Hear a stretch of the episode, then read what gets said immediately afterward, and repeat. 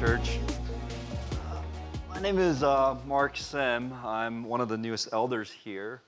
And as an elder, one of the privileges that we get to have is to share the Word of God with you on Sunday morning. And um, it's been a while for me, though. The last time I preached, I was telling, I was telling, um, see, I'm already, Wesley. last time I preached was in college, and now I have a a daughter who's going to be a third year in college. So it's been a minute, as the kids say. Um, so I encourage you, as the Bible does, to test whatever I share to see if it's right and true. All right. And then I'm also I also teach here at Risen Junior, so hopefully I don't have to tell you guys to stay in your seats or walk you to the bathrooms or anything like that, right? So this would be a, a, a different change for me. But why don't we pray and let's start. Heavenly Father, I thank you so much Thank you so much for your word. You've given us so much. Uh, you've given us your Son. You've given us yourself. You've given us the Holy Spirit as we learned in the last several weeks. Uh, but you also gave us your word uh, that we can go into each and every day um, and to really read the, the words from you and to meditate and to study and to discuss and to share. And it's such an honor and privilege to do so. I just ask now that you. Um, allow me to just speak your word. It's not my words, but yours. And may the body here be receptive to your word, uh, not just in our heads, but in our hearts. And may our lives be transformed. May our lives be encouraged. May our lives be challenged by the words you share with us. And in Jesus' name we pray. Amen. All right, so uh, in the last few weeks, we've been going through um, the Holy Spirit, what it means to, uh, who the Holy Spirit is, and what it means to us. And in the next several weeks, we are starting a new um, book. Um, we're going to go over the fir- uh, book of First Timothy. And if you've been keeping up with our annual uh, Bible reading program, we're actually right on First Timothy, which is really cool because then you guys should know everything that I'm speaking about today and you guys can really keep me honest, right? So why don't we start by reading uh, 1 Timothy, uh, verse 1, uh, chapter 1, verse 1, and I'll go to verse 11. Paul, an apostle of Christ Jesus, according to the commandment of God our Savior, and of Christ Jesus, who is our hope, to Timothy, my true child in the faith, grace, mercy, and peace from God the Father and Christ Jesus our Lord as I urged you upon my departure for Macedonia, remain on at Ephesus, in order that you may instruct certain men not to teach strange doctrines, nor to pay attention to the myths and endless genealogies which give rise to mere speculation rather than furthering the administration of God, which is by faith. But the goal of our instruction is love from a pure heart and a good conscience and a sincere faith for some men, straying from these things, have turned aside to fruitless discussion, wanting to be teachers of the law, even though they do not understand either what they are saying or the matter about which they make confident assertions. But we know that the law is good if one uses it lawfully, realizing that the fact that the law is not made for righteous man, but for those who are lawless and rebellious, for the ungodly and sinners for the unholy and profane, for those who kill their fathers or mothers, for murderers and immoral men and homosexuals and kidnappers and liars and perjurers and whatever else is contrary to sound teaching, according to the glorious gospel of the blessed God, which, with which I have been entrusted. Amen. So let's start with this. Who's Timothy? Right? From this text alone, we know that Timothy was in Ephesus. We know that he is, by Paul, calls him a spiritual child in faith, right? But to get a little bit more detail about him, I'm going to direct you to Acts chapter 16, right? And if you go to Acts chapter 16, starting from verse 1, it says, And he came also to Derbe and, uh, and to Lystra. And behold, a certain disciple was there named Timothy we meet Timothy here again. The son of the Jewish woman who was a believer, but his father was a Greek. And he, he was well spoken of by the brethren who were by the brethren who were there in Lystra and in Iconium. Paul wanted this man to go with him, and he took him and circumcised him because of the Jews who were in those parts, for they all knew that his father was a Greek.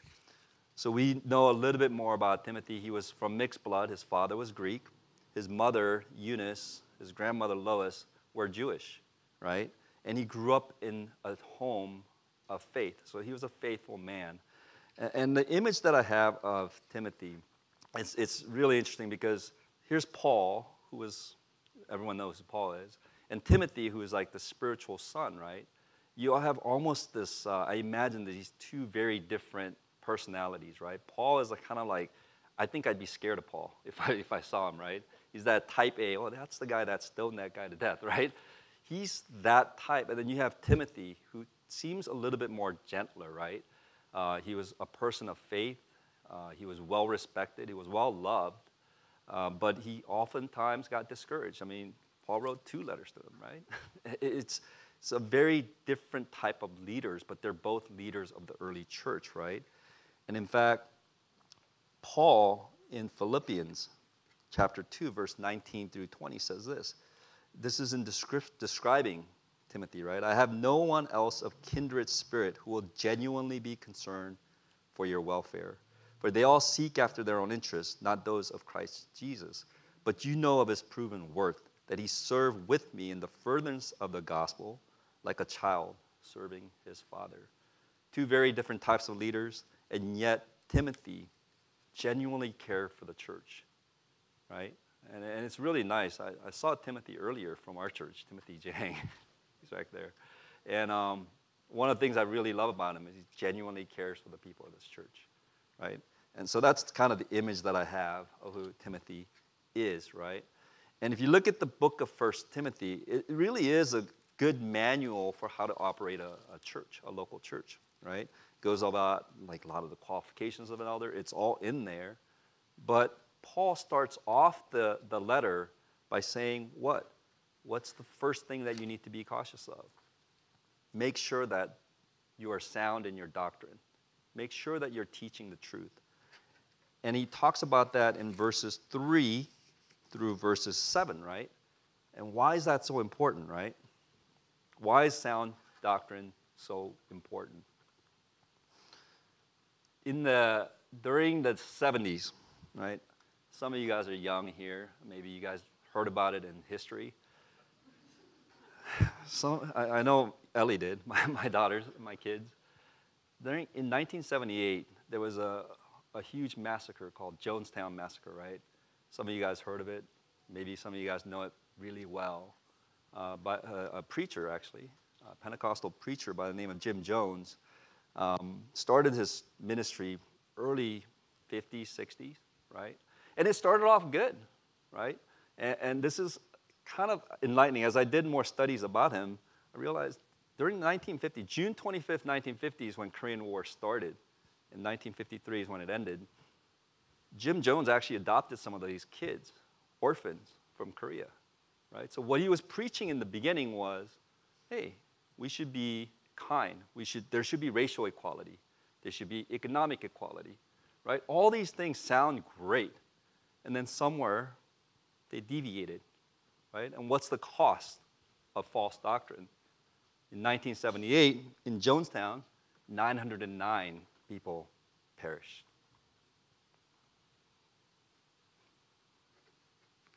Two hundred and seventy, over 270 were children.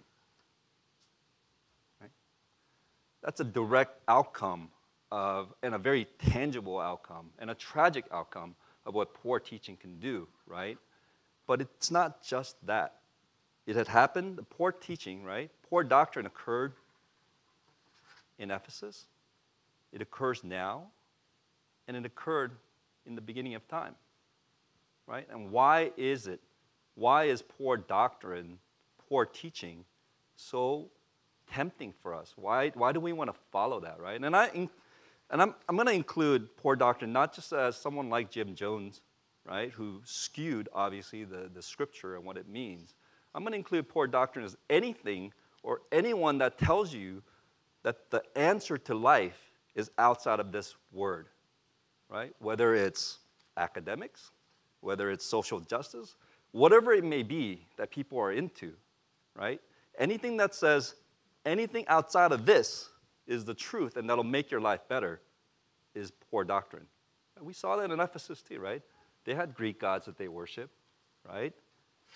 But why? Why do we, as human beings, are we so captivated by that, right? And in order to find out, let's go all the way back to Genesis, right? Genesis chapter 3, the initial fall of man. And I'll read from here. Now, this is Genesis chapter 3, verse 1. Now the serpent was more crafty than any beast of the field which the Lord God has made. And he said to the woman, Indeed, has God said, You shall not eat from any tree of the garden. And the woman said to the serpent, From the fruit of the trees of the garden we may eat. But from the fruit of the tree which is in the middle of the garden, God said, You shall not eat from it, or touch it, lest you die. And the serpent said to the woman, You shall surely not die.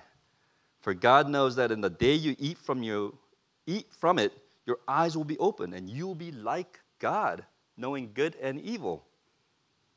When the woman saw that the tree was good for God for food, and that it was a delight to the eyes, and that the tree was desirable to make one wise, she took from it its fruit and ate.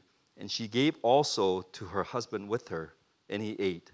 Then the eyes of both of them were open, and they knew that they were naked. And they, were, and they sewed fig leaves together and made themselves loin coverings. First bad doctrine, right? Recorded. First recorded bad doctrine. Why was it bad, right? Satan, first of all, before I go into why it's bad, I don't think Eve ate from the fruit, walked around for a little bit, you know, like, oh, I'm better than Adam, I know, I know more than him, and then gave the fruit to Adam. I think they were there together. And the reason why I say they're there together is because if Eve ate the forbidden fruit, right, then he, she would have known that Adam was naked, right? And she would have probably ran and hid, right? But in Scripture says, no, they're both ashamed, right? So it means they did it together. It's not Eve and then Adam. They were there together, right? And the poor doctrine is this. Number one, serpent says this Surely you shall not die. Right? And the nerve of the serpent saying this is incredible because what was the verse right before? Right? Eve says, Oh, if you eat it, or if you even touch it, you'll die. And the serpent goes, No, no, that's not true. Right? Do you really think that Adam and Eve was that forgetful? Right? I don't think I don't think they were. Right? But I think they exercise what we sometimes exercise, which is we conveniently forget. Right? We know but we conveniently justify our forgetfulness, right? How does she justify it? The fruit looks good, it's desirable. Oh, and it'll make me wise, it'll make me better, right? So you start justifying, right? And then here's the, you know, you don't commit murder. Like, you don't just walk out and just commit murder, right? There's a step right? Sin is progressive. Right? You, you start little, you take little steps. Maybe I'm angry at that person. Maybe I hold that anger one day. Maybe I hold that two days, three days, right? And that's what she's doing, right? And, and God created these protections and boundaries. Says, He didn't just say, don't eat it, don't touch it, don't even go there, right? And what does she do? She touches it, she looks at it, she goes, oh, it's good. Oh, I already touched it. I'm already, I already disobeyed God, might as well just eat it. And we fall into those same type of behavior, right? And there's a warning here, right? There's a warning here. Don't do that, right? Don't just say, because I messed up a little bit, I'm going to go all the way, right? Don't do that. And then the second lie, which is a little more subtle, is this. Because if you really read this scripture, right, did Satan really lie? Did the serpent lie? When she ate that fruit, did she not know the difference between good and evil? was she not a little bit more like God? That's all true. So Satan can go and say, Look, you ate it.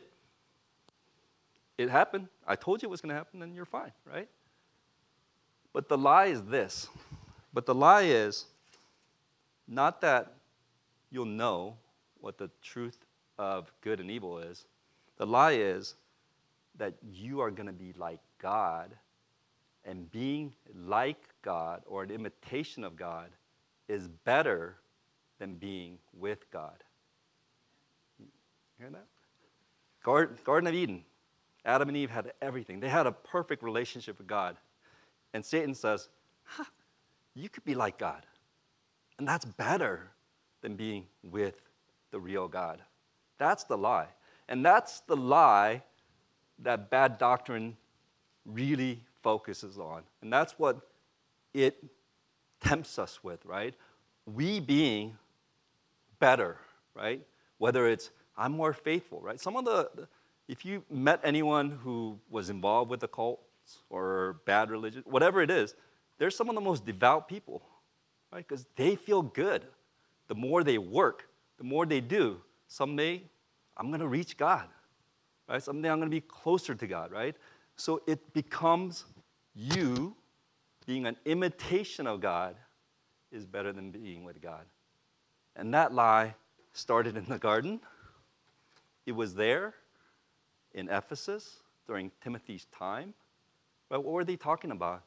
Genealogies, things that didn't further the kingdom of God, right? I think it's interesting that actually Paul mentions genealogies because we learn that Timothy was half Greek, right?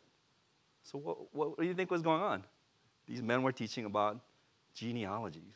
Oh, wait, by the way, our leader in this church, he's half Greek, he's not Jewish. It's almost like a, like a stab at him, right? And Paul's encouraging Timothy, like, don't worry about that. Worry about preaching the truth, right? This self promotion is so strong, right? Whether you know Christ or whether you, you don't, right? I mean, you see it in our world, right? Academics, science. We, are, we as human beings are better. We can better ourselves, right? But you know what the lie is and the trick is?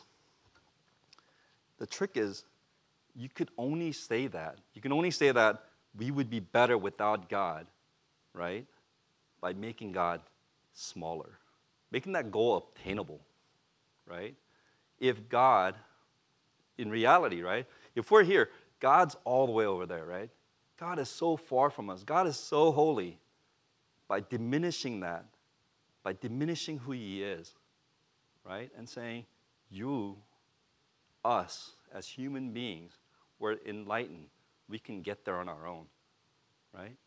Maybe if we pray harder, in your next life, you'll come out as someone, I don't know, a better animal. You can be an eagle, you can be whatever, right? Maybe if you give more, maybe if you serve more, right? You'll be a better person. And someday you'll get there on your own, right? And that is a very powerful message. And it's because of this fall, right? Because Adam and Eve took that fruit of good, the knowledge of good and evil, right? Notice that fruit wasn't, if you take that fruit, you're going to become God. You'll be just like Him and equal. The lie was subtle. You could be like God. You could just be a cheap imitation of God, but you'll never be God, right? And the lie is, and that is better than being with the real God. That's a great lie. That's a lie that we haven't, that we still believe in, right? And I think that's why the temptation for bad doctrine is always, always present. Paul goes on to Timothy and says, Well, we know why. We know why we are tempted by lies. We know why we're tempted by bad doctrine, because bad doctrine will tell you that you are the king, you are the center of your life, and you will be a little bit wiser, right? You will do better instead of tapping into what we already have. So, what's the truth? I'm going to just kind of amuse me here for a sec.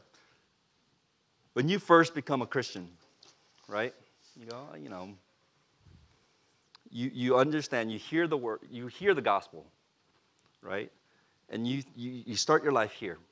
And let's say God's on the other side of that stage, right? So you, you, you start reading the scripture, you start praying, you start doing everything that's right, and you, and you realize you're getting closer to God, right? Maybe you're taking one or two steps closer to God, right? You feel great. You look up and you realize, wait, God's not at the end of the stage. He's not 20 paces away from me. God is actually maybe 50 paces. So you feel bad, right? You repent, you go, ah, I got to be a better Christian. And now you take, let's say, five more steps, right? And then you look up and you realize, wait, God wasn't 50 paces away. Where is God? Where is God in relation to you? That gap between you and God, you and God, the holy God, the God created, the God who created the universe, God who created us. That gap is infinite. Right? It's not, it's not there. It's infinite. Infinite. I'm going to get nerd out a little bit. So if I, my son loves the Flash, right? He's like the fastest superhero ever, runs at the speed of light. If I'm flat and I'm running at the speed of light, when would I get to infinite separation? I'll never get there. I can run for eternity and I'll never get there, right? But who covers that gap? Who covers that gap? We all know the answer. Jesus, right? So when we say God's love for us is great, it's really underselling it, right? God's love is infinite. That grace that covers that gap between us, the sinner, and God, the holy God, that separate, that, that gap is covered by Jesus' blood. And not only did Jesus cover that blood because he loved us, no other sacrifice could cover that gap. None, right? He had to die for us. He had to die and defeat sin because who's going to cover an infinite amount of gap? Nothing in this world, right? Nothing. So now you think about this. We're living our life, right? And what else does He give us? He gives the holy gods over there, infinitely away. How big is Christ, right, in our, in our lives to cover that? Not only that, in the last four weeks, what do we learn? God gives us the Holy Spirit to dwell in us, to live inside of us, to help us experience all of that. Right? Guys, this is the greatest story ever, right? Ever told, right? Think how grand that is. Think how great that is. The separation of me and God is something that should be savored because that makes God so big. He's not obtainable. I can't walk over there. I can't run there. I can't travel at the speed of light and get there. God is, this story, there's no other religion that actually tells you that story. None. Everyone will say, work harder and you someday, work hard and you'll get there. It's like my parents, work hard and you'll get there. right? No. God says, this is all yours. God the Father, God the Son, God the Holy Spirit. Right? All three for us. And what do we do with our lives? we stand here, right? And walking our Christian life, we look to our right, we look to our left, we see other people, we're like, ah, I'm kind of better than that person, right? You start comparing our lives, right? Eh, maybe I could be like God. And you start comparing our lives, right? I tell my kids, don't ever compare yourself to other people because there's no good that comes out of it, right? There's two outcomes, logically. You're either going to feel envy because, oh, that person is better than me, right? Or you're going to feel pride because I am better than that person, right? Either outcome's no good, right? Don't do that. And then I'll take it a step further. Don't compare yourself to your past self or your future self. And I, let me kind of explain that a little bit more. Your past self, you can look back on your youth and you go, wow, I have a lot of regrets for some of the things I've done. Or, wow, I was really, I mean, I can play basketball all day, next day I won't hurt. I envy my younger self, right? We can envy our younger self, right? Or we can have regrets of our younger self. When you look at our future self, right, we can become very obsessed. I want to get there. That's going to be me. That's, that's me. You get obsessed or you get depressed because you're like, ooh, I thought I was going to be a lot closer to where I thought I was going to be, right? None of that's good. So we're standing in our own little world, right, like Adam and Eve, and saying, oh, I'm like God, and I kind of know good and evil. Like the, the men who kind of said they understood the law and they're kind of talking about the law, but they don't know what the law is supposed to be. The law is a mirror, right? It's a mirror to our soul. And we look at this and we're not saying, I know better than you, I know better than you. You should look at the law. That's not what it is. It's a mirror to our soul so that we can see the holiness of God and how much we need Him, right? That's what they were missing back then.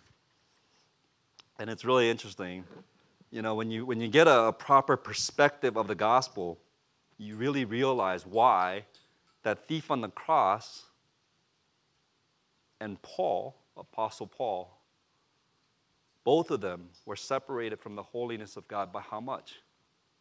Infinite amount. Right? It's the same. Right? It doesn't matter if I'm five or ten steps ahead of you, the separation is still infinite. Right? And that's why whether you are a thief on the cross, whether you're Paul or anyone in between, we're all the same. Right? And it's nothing that we do, right? Nothing that we do that's going to draw us closer to Him, right? Everything that we do is going to reveal to us who He is, how much we need Christ, how much we need to rely on the Holy Spirit. All those things are not of our own efforts. Our only effort is to obey, right? What does Scripture say? Better to obey than to sacrifice, right? It's nothing that we do, right? And, and, to, and to rob of that joy, right? To that, I mean, think about, think about what you guys have. If you're a believer today, this story is not new. All of us have experienced this story to a certain degree, right? Some of us experienced it when we were younger.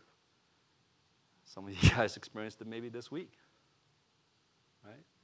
But to see the, the grandness of who God is and, and the beauty of that completed story, right? He gave us all three of Him, right? The Holy God, the grace of Christ, and the power of the Holy Spirit. Any religion, I challenge anybody, any religion, can they come and say that? They'll just say, You're going to be a better person. You're going to be better. It's you. But Christ says, No. It's about me, me, and me in your life. That's the completeness of that story.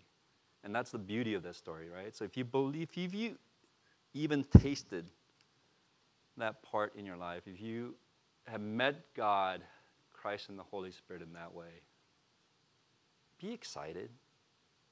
Be joyous. Be joyous. Because no matter what our life is, whatever our circumstances in this world, if we focus like Adam and Eve and say, I'm going to be like God and just be the, the master of my own life, right? And just focus on this, look how much you're missing out on. Look how much you're missing out on, right? That's not what God has planned for you, right? To be self absorbed in your own little world. Listen to what God has done for you, listen and obey and hang on for dear life. Because God's going to take you to places where, you know, it doesn't necessarily mean you're going to be like financially successful. It doesn't mean that you're going to be greatly revered in this world. None of that. But you know what you'll have? You'll be connected to the eternal God. Right? And that's better than anything our little anything better than this little life can give us, right?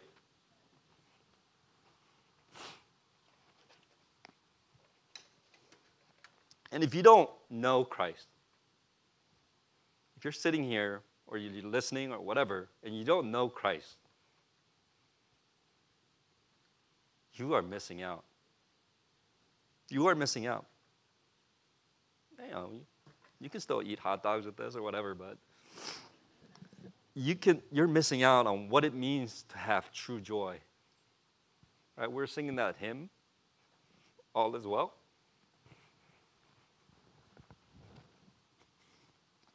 Why?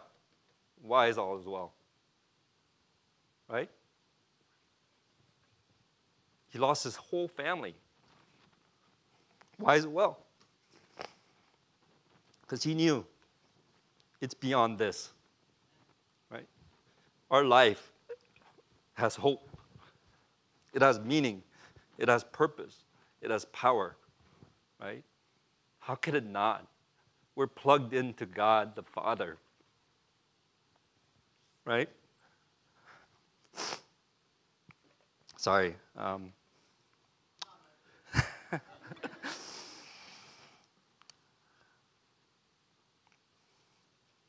this word helps us to understand a little bit of that. Cognitively, we understand, right? The Holy Spirit helps us to experience that and feel that many, many men and women in history and now know and understand the truth of this message. This is not a new message, it's a message that's thousands of years old with millions of people probably hearing it. If you don't know what Christ has done for you, I plead with you to think, meditate, read, ask people, because you're missing out on the greatest story. Greatest because it's true, right? You're missing out. And, and I think as we celebrate Independence Day, the title of my sermon was Dependence on Independence Day. And I want to end with this because um, it kind of summarizes what I've just shared with you, right? It's in Philippians chapter 3. I'll read it for you. And just listen to the words. It's powerful, you guys. Paul writes, More than that, I count all things to be loss in view of the surpassing value of knowing Christ Jesus, my Lord, for whom I have suffered the loss of all things, and count them but rubbish in order that I may gain Christ. You see? To live is Christ and to die is gain, right? It may be found in him, not having a righteousness of my own, derived from the law, but that which is through faith in Christ. Remember in Timothy, the, the, the dichotomy there, right? In Timothy, what were the poor, the bad doctrine? What were they saying? They're using the law for their own, own benefit, right? But what does Paul say here? From the law, right? You know who you are in relation to who God is. The righteousness which comes from God on the basis of faith, that I may know him and the power of his resurrection and the fellowship of his suffering, being conformed to his death, in order that I may attain to the resurrection from the dead. Not that I have already obtained it or have already become perfect. That's all of us, right? Very relatable. But I press on in order that I may lay hold of that for which also I was laid hold of by Christ Jesus. Brethren, I do not regard myself as having laid hold of it yet, but one thing I do, forgetting what lies behind me and reaching forward for what lies ahead. I press on toward the goal of the prize of the upward call of God in Christ Jesus. Let us therefore, as many as are perfect, have this attitude. And if in anything you have a different attitude, God will reveal that also to you. However, let us keep living by that same standard to which we have attained.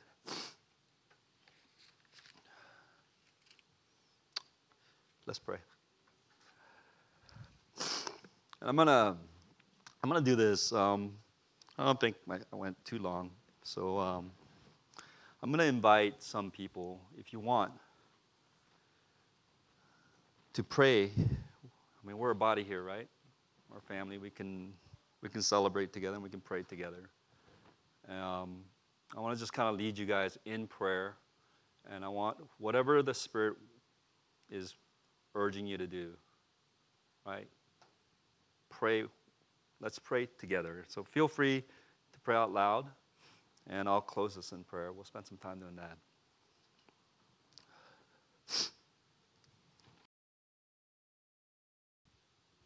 Heavenly Father, thank you so much for being a great God. I thank you so much for being a God who is holy, holiness that we don't understand. We get a glimpse of it, we get a taste of it, but you're so big and you're so grand. And I thank you, in fact, that the gap between me and you is infinite. That you are not like me. And I thank you for your truth. And I thank you for your grace that allows us to be near you, that allows us to just cling to you. And what a joy it is to cling to you, look to you, and ask you, where do you want us to go? What do you want us to do? How do you want us to be? Lord, we'll continue to strive, but not because we want to make ourselves better, but because we just want to obey you. We want to please you.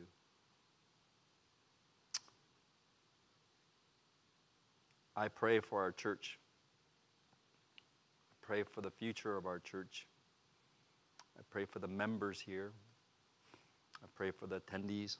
I pray for those that don't know you I pray for those that do know you. No matter where we're at, you're the same. You're holy. Your grace is perfect. And your Holy Spirit is powerful. And may we meditate on that this weekend, especially this Independence weekend. I love that we are dependent on you because you are so much better than the imitation that we in this world try to create. Thank you again, Lord, for allowing me to share your word, your gospel. And that, and I really do pray for those that don't know, help them to reach out to those that do. And may we, may we celebrate in the grandness of who you are. We love you. We pray all in your son's